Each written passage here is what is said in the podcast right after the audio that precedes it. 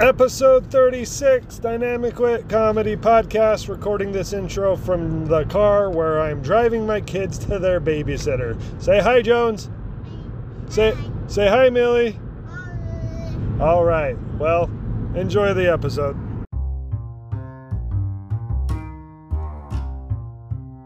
Welcome to the Dynamic Wit Comedy Show.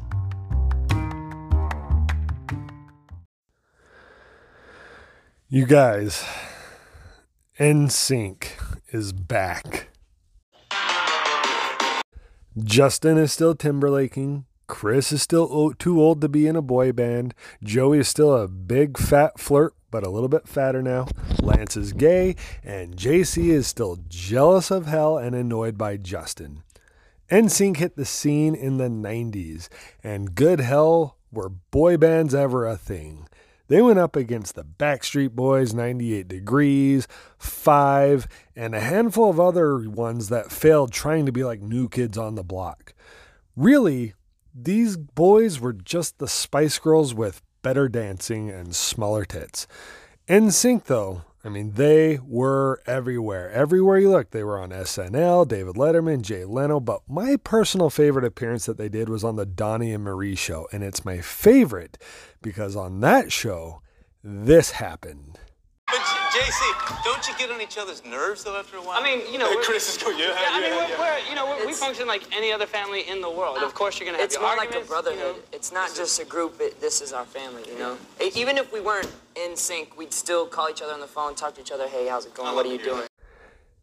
you could see Justin Timberlake hijacking questions left and right, especially when that question was directed for JC. He couldn't even finish the sentence, and you could see the annoyance on his face. And they broke up within a year of that shit. Justin moved on to a solo music career and movie career and married Jessica Biel.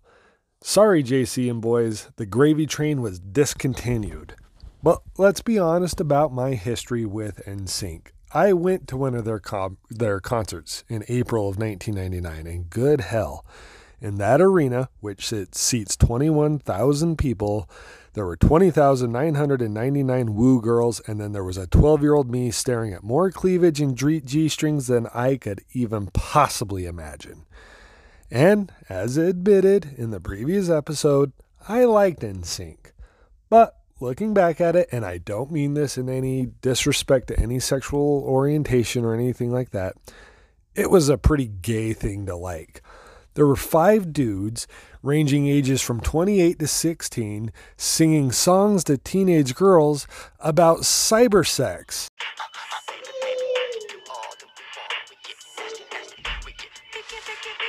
Digital, digital, get down. Just you and me. We may be 20,000 miles away, but I can see you. And baby, baby, you can see me. Hey, what? How in the hell was that allowed? How great would it be if in the music video for Digital Get Down, if it cuts off halfway through and all of a sudden Chris Hansen shows up and goes, I'm Chris Hansen from Dateline NBC. This is probably why they broke up. A bunch of angry dads filing lawsuits against them because their daughters are being groomed by these awful love songs.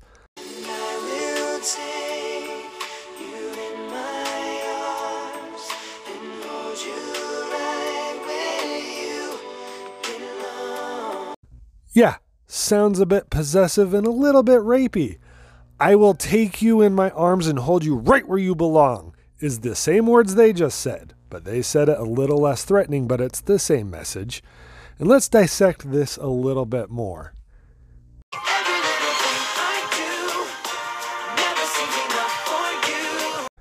Sounds a little bit like gaslighting. And now they're back. Why? Don't know. Possibly a new album. But I mean, they can't sing to the same demo. They can't aim that at the same demographic of high school girls. They have to sing to the same girls they were singing on, singing to back in the late 90s, early 2000s. Those girls who were 15, 16 years old, they're in their 40s now. So now the songs are going to have to be about bills and laundry and all the weight you've probably gained. Hey, maybe they'll do a cover of the 1990s Jenny Craig commercial.